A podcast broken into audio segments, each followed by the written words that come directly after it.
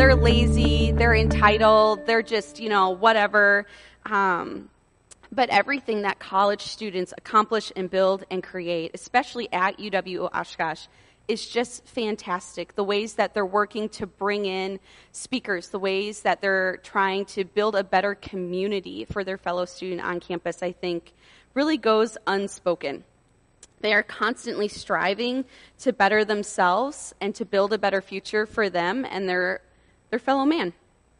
But in the midst of this striving, there is a lot of fear, anxiety, doubt, and confusion. This past school year, I had four students on suicide watch, which is more than I've ever had in one school year. I am constantly meeting with students, talking them through panic attacks, talking through how do I deal with this loneliness? How do I deal with doubt? What if I'm not going to be good enough? What if I'm not going to make it? What if this is all for nothing? What if I have to change my major for a sixth time? And then I say, well, I changed my major five times in four years and I made it. So you got it. Don't worry.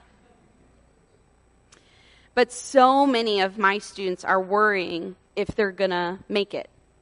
Am I going to make it? Am I going to be able to succeed? Am I going to actually make the cut? And this will tie in in a little bit later. So, if you're new or just joining us, this is your first Sunday. We've been journeying through the fruit of the Spirit found in Galatians chapter 5, verses 22 and 23, which I don't have on a slide, but I'll, read it real quick to remind us. It says, But the fruit of the Spirit is love, joy, peace, patience, or forbearance, kindness, goodness, faithfulness, gentleness, and self control. Against such things there is no law. And so we've been journeying through the fruit of the Spirit, but for this Sunday, we're going to take a little side step into 1 Corinthians 13. So there's a few reasons why I chose this passage. Uh, one, I was researching 1 Corinthians, 1 Corinthians 13 uh, earlier in the summer, and just so it's stated, a lot of what I'm going to talk about today I got from Tim Keller, and so I'm just big on like, this is where I got my resources from, uh, that sort of thing, giving credit where credit is due.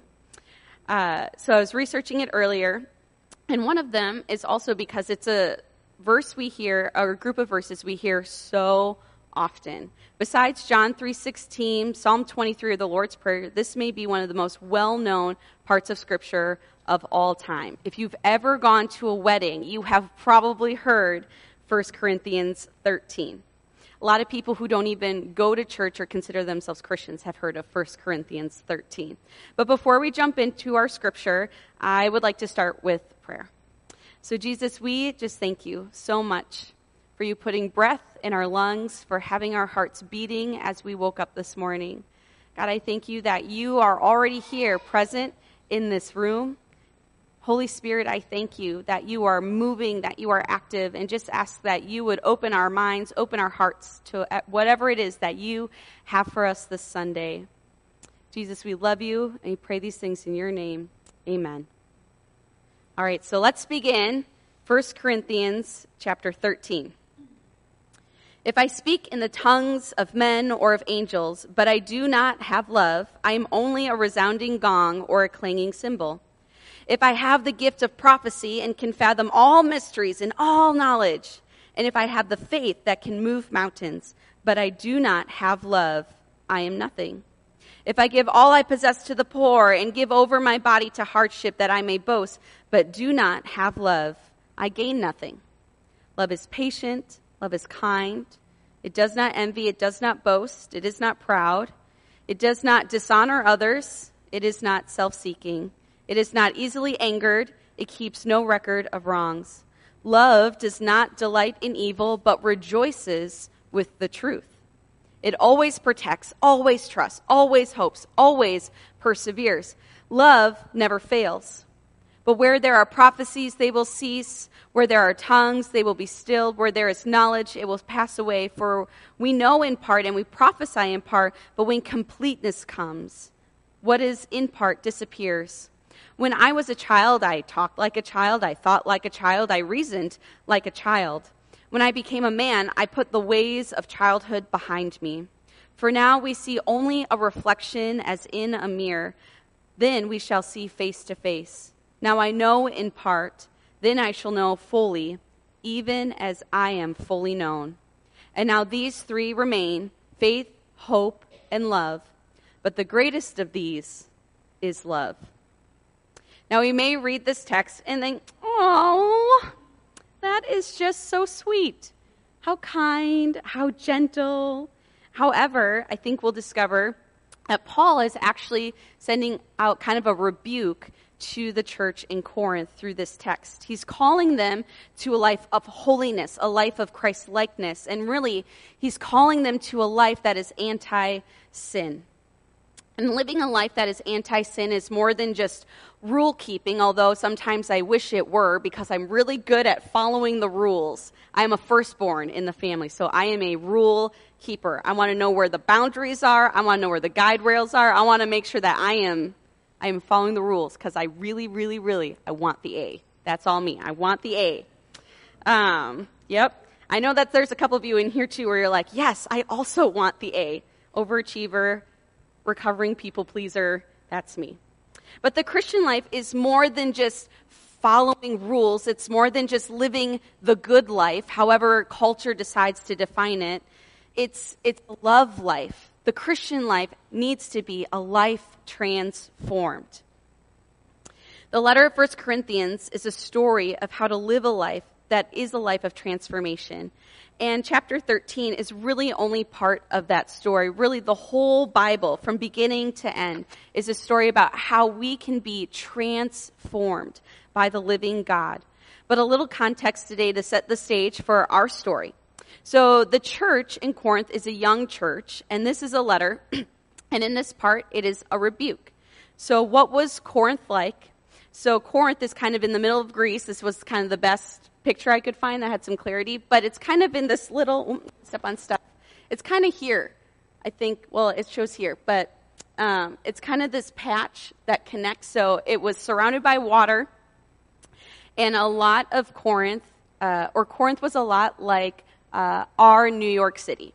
So you didn't go to Corinth to settle down and start a family. You went to Corinth because you were the best of the best and you were going to make it. You were going to prove yourself. You were going to be successful. You were going to do business. You were going to be top dog. It was one of the largest cities in the world at the time. It was dog eat dog. It was sex obsessed. And the only reason to be there was to be successful. And you really didn't care about the rules. So when these Corinthians came to know Jesus, they were some of the most brilliant doers that you were ever going to meet, but they were also some of the most troubled. Have you ever wondered where Paul got this list from, right? Love is patient, love is kind, it does not envy, it does not boast, it is not proud. It does not dishonor others. It is not self seeking. It is not easily angered. It keeps no record of wrongs. Love does not delight in evil, but rejoices in the truth. It always protects, always trusts, always hopes, always perseveres. Love never fails. I don't believe it was because one day Paul was walking along. So it's like, Paul, what is love? And it took everything in me not to play the Night at the Roxbury song. What is love? Because that's all I can. Every time I say that, what is love? That's immediately comes to mind. And I realized, okay, sidestep again. Uh, I realized that I'm getting, I'm not old. I'm 31 years old, but my students are like, what's the night at the Roxbury? They just have no idea. And I'm like, oh no, it's happening. I'm old. Um, that's what happens, right? They all stay between the ages of like 18 and 22, and I just keep getting older, but that's okay. Anyways, so it wasn't that one day someone walked up to Paul and they're like, Paul, what is love? And he's like, hmm, it's patient, it's kind, doesn't envy, it doesn't boast. But Paul really wrote this list to correct what he was seeing in the church in Corinth.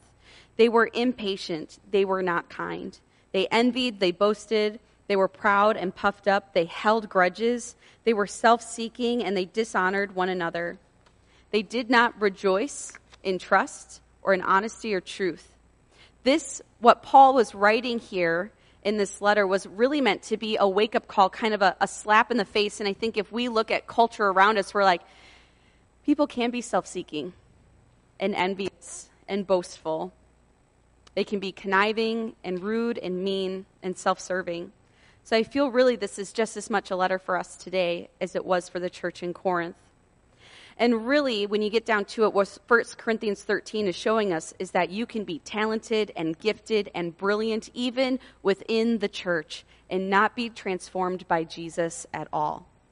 Paul, Paul wants them to get their priorities straight because if our theology is in bad shape, our hearts are going to be in bad shape. It's important that we know what we believe and why we believe it. And we see this, you know, we can take Matthew chapter 7, verses 21 through 23, for example, where it says, Not everyone who says to me, Lord, Lord, this is Jesus speaking, should preface. Not everyone who says to me, Lord, Lord, will enter the kingdom of heaven, but only the one who does the will of my Father who is in heaven. Many will say to me on that day, Lord, Lord, did we not prophesy in your name, and in your name drive out demons, and in your name perform many miracles? Then I will tell them plainly, I never knew you. Away from me, you evil doers. We see this in the life of Saul in the Old Testament, who was once close to God and drifted away, even though he was a leader, a king over Israel. And we see this in Judas. Think of all that Judas did walking with Jesus, seeing the miracles and the healings and casting out demons, being with the 12, being with the 72, going out and being so close to Jesus. And yet he never really truly gave his heart to Jesus. I love what Jonathan Edward writes. He says, A spiritual gift of miracles or of speaking does not change the person's inherent nature. A gift ability does not require a change of heart as love or holiness does. Gifts are like precious jewels with which a body may be adorned, but which does not alter the body's form. The body's form. But the grace of God and its fruit turns, as it were, the very soul into a precious jewel. What Edwards is saying is that the Spirit of God can operate and use gifts in a person who's not even given really the, his or her heart over to the Lord. But the Lord's Spirit cannot do spiritual fruit in a person whose heart hasn't been given to the Lord. In other words, you can have speaking abilities and counseling abilities and director abilities and leading abilities and service abilities because those are gifts that God created in you. And He can give miraculous abilities without your heart necessarily having saving grace. But He cannot give you spiritual fruit. He cannot give you love and holiness and joy and self control and humility without your heart first being changed by the gospel of Jesus Christ. And this is one of the reasons why love, in a lot of ways, a love that transforms, the love of Jesus is more, more, miraculous than any miracle that we will ever see because it changes us from the inside out. That's why later in 2 Corinthians, Paul can said, Behold, you were once dead and now are alive, that you are being transformed. You are being transformed by the power of Christ Jesus. What was old has gone, behold, the new has come. It can only happen through the transforming love of the gospel of Jesus. See, every good and perfect give, gift is from above. A lot of times, even for the non Christian, and I think God does this so life is a little bit more tolerable. I mean, can you imagine that the only way that you could be a good parent is if you knew Jesus? The only way you could be an honest business owner is if you knew Jesus the only, you know, the only way, well, I was going to say the only way that you could be a great politician is if you knew Jesus, but, you know, I just, just one of those moments where it's like, this is why we don't bring up politics, and now I'm kicking myself, and it's okay. Thank you for laughing. Moving on.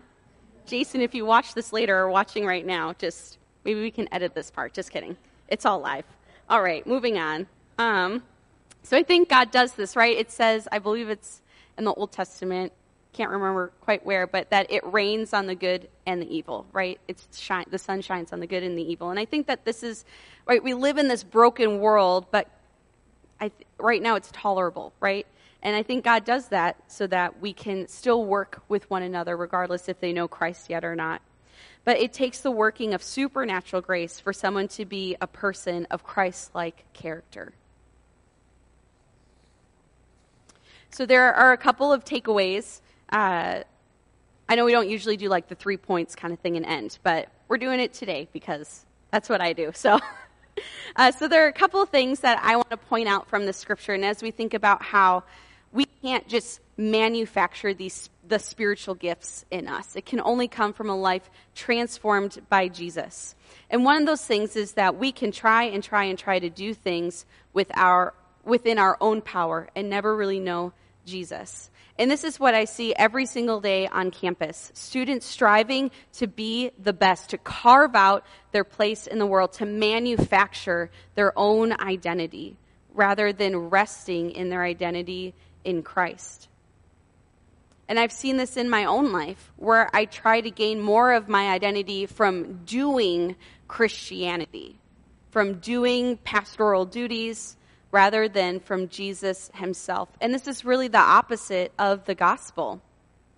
Because we are to rest in Christ, knowing that it's only through Jesus that we will find our true identity. But so often, I think my students come to college and they think, well, I want to be this, and then I want to be that, and then I want to be this, and I want to be a person who's seen like this, and keep stacking these character traits one on top of the other because they think this is who I am and this is who I'm going to be, but when, our ident- when we build or manufacture our own identity, eventually when we fail, because we will all fail in life, but when that happens and we've built our identity upon ourselves, it's crippling.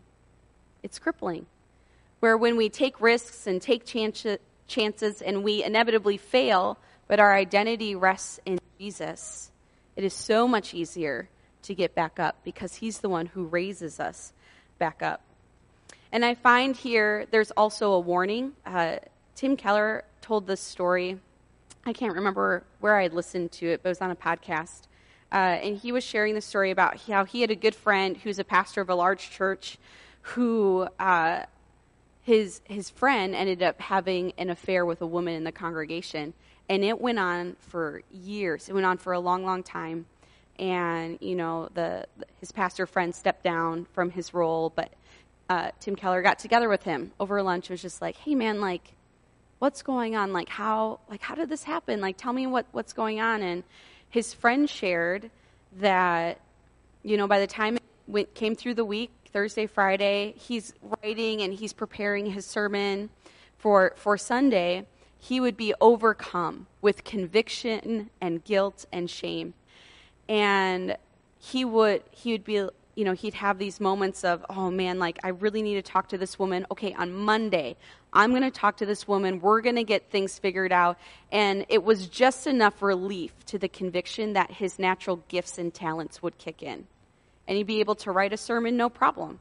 He'd be able to preach a sermon on sundays no problem. And then when that would happen he'd be like oh well i can just probably keep on doing what i was doing and it was because he was relying on those natural gifts and talents to just power through at the pulpit rather than really confessing and surrendering to Jesus.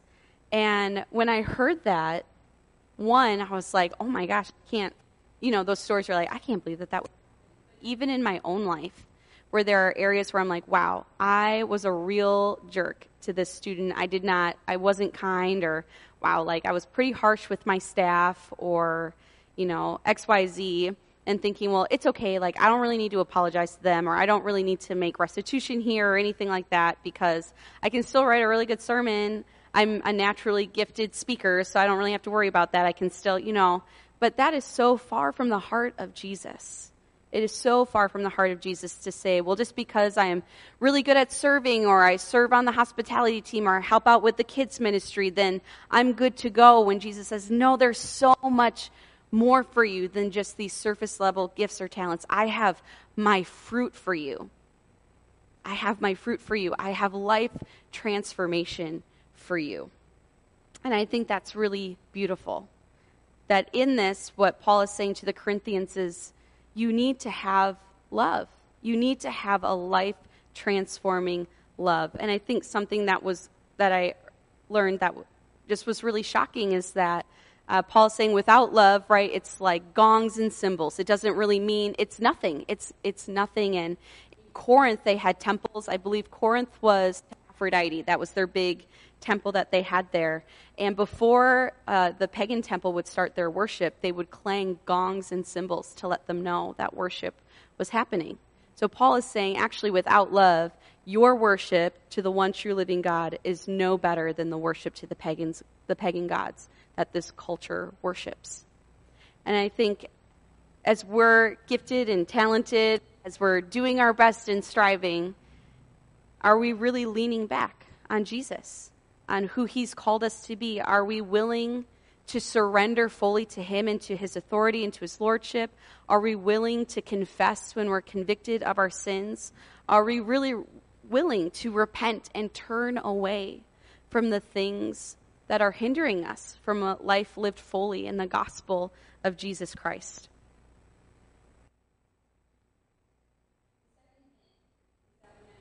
Like, okay, so these people are super gifted and super talented, and Paul is telling them, like, it's great that you're super gifted and talented, but are you really being transformed by Jesus?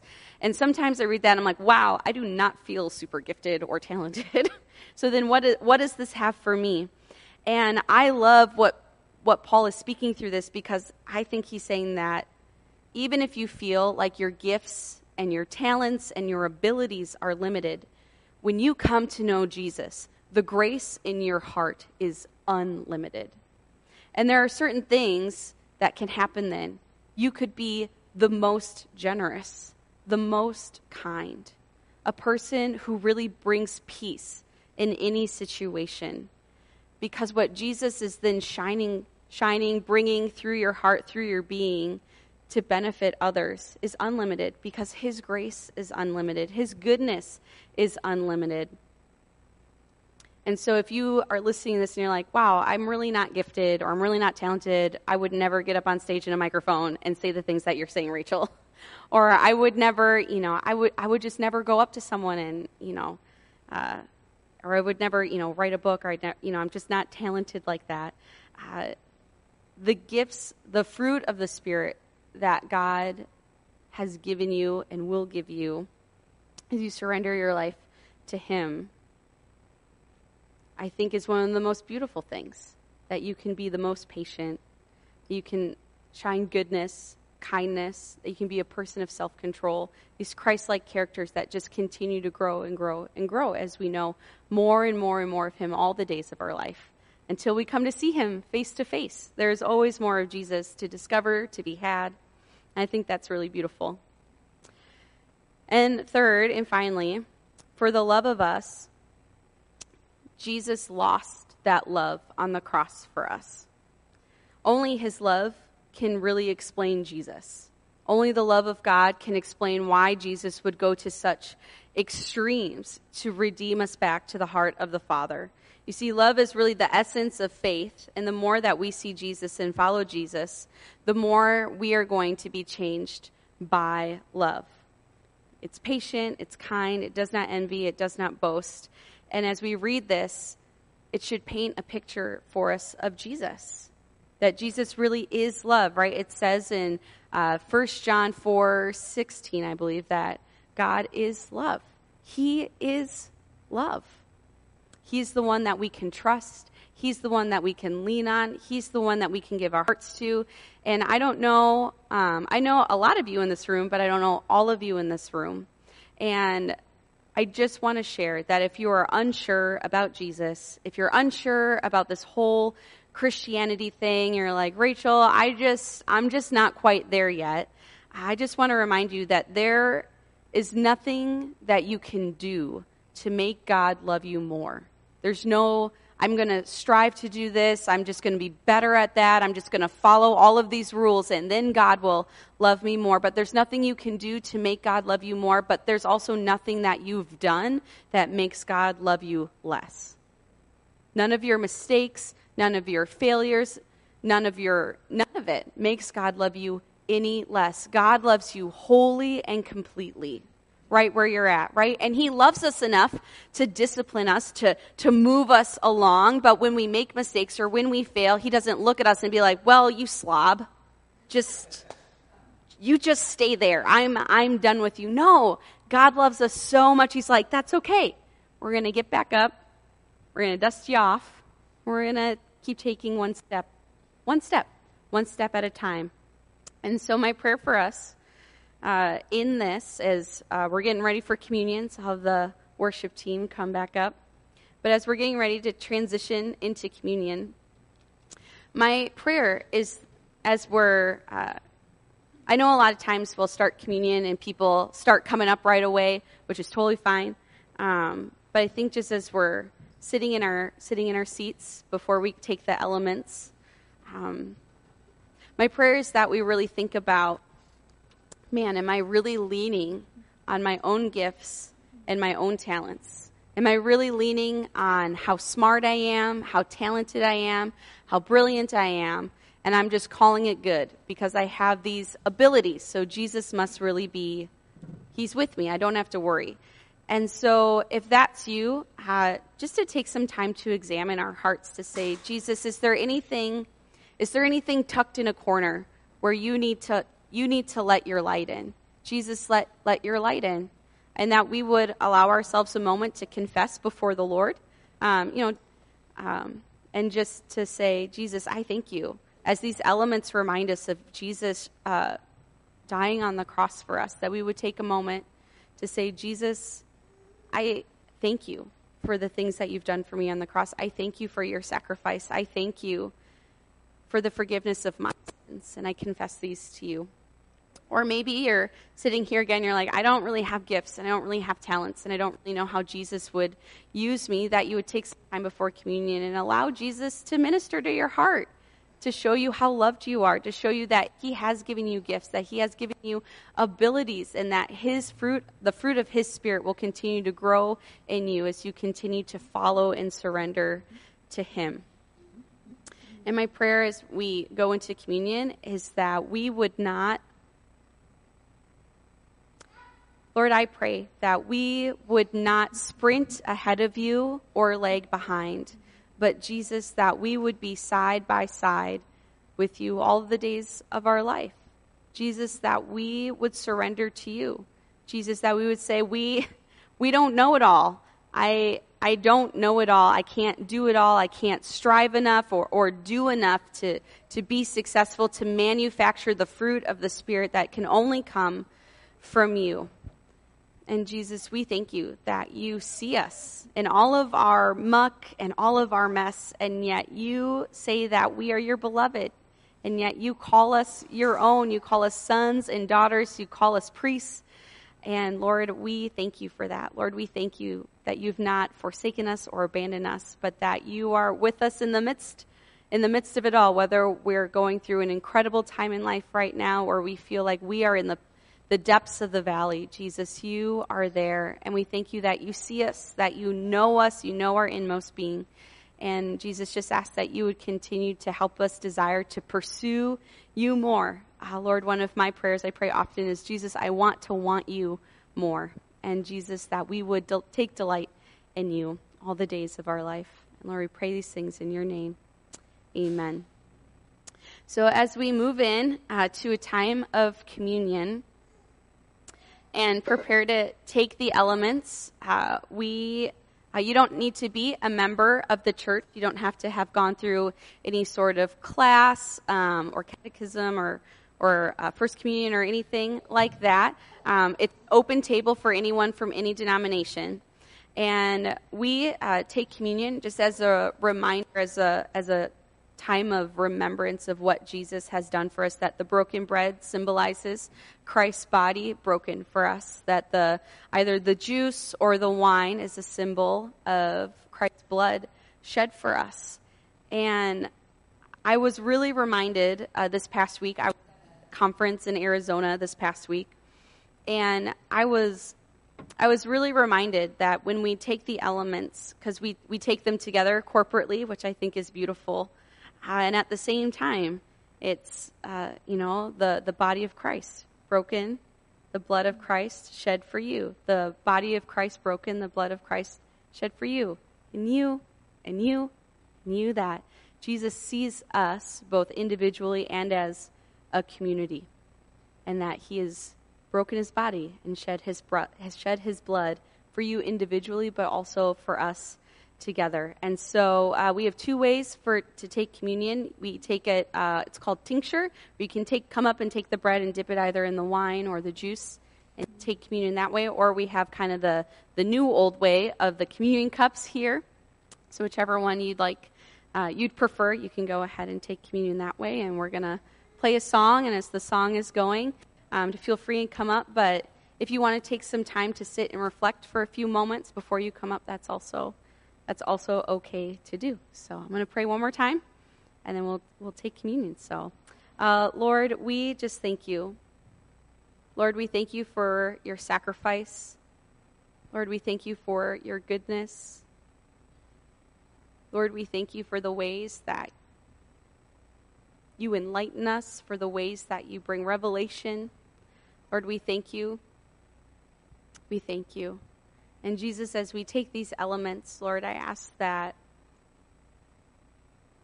it would be a moment of life change. It would be a, a, a moment of seeing you in a new way. And whether, um, you know, it's a person's first time coming forward and it's them taking communion for the first time is their declaration of, I'm choosing to follow Jesus. It's their first time, or whether this is their, their thousandth time taking communion, Jesus, that you would remind them that in us, you are doing a new thing constantly, a new thing as we are being more and more transformed into your likeness every single day. And Jesus, we love you. We pray these things in your name.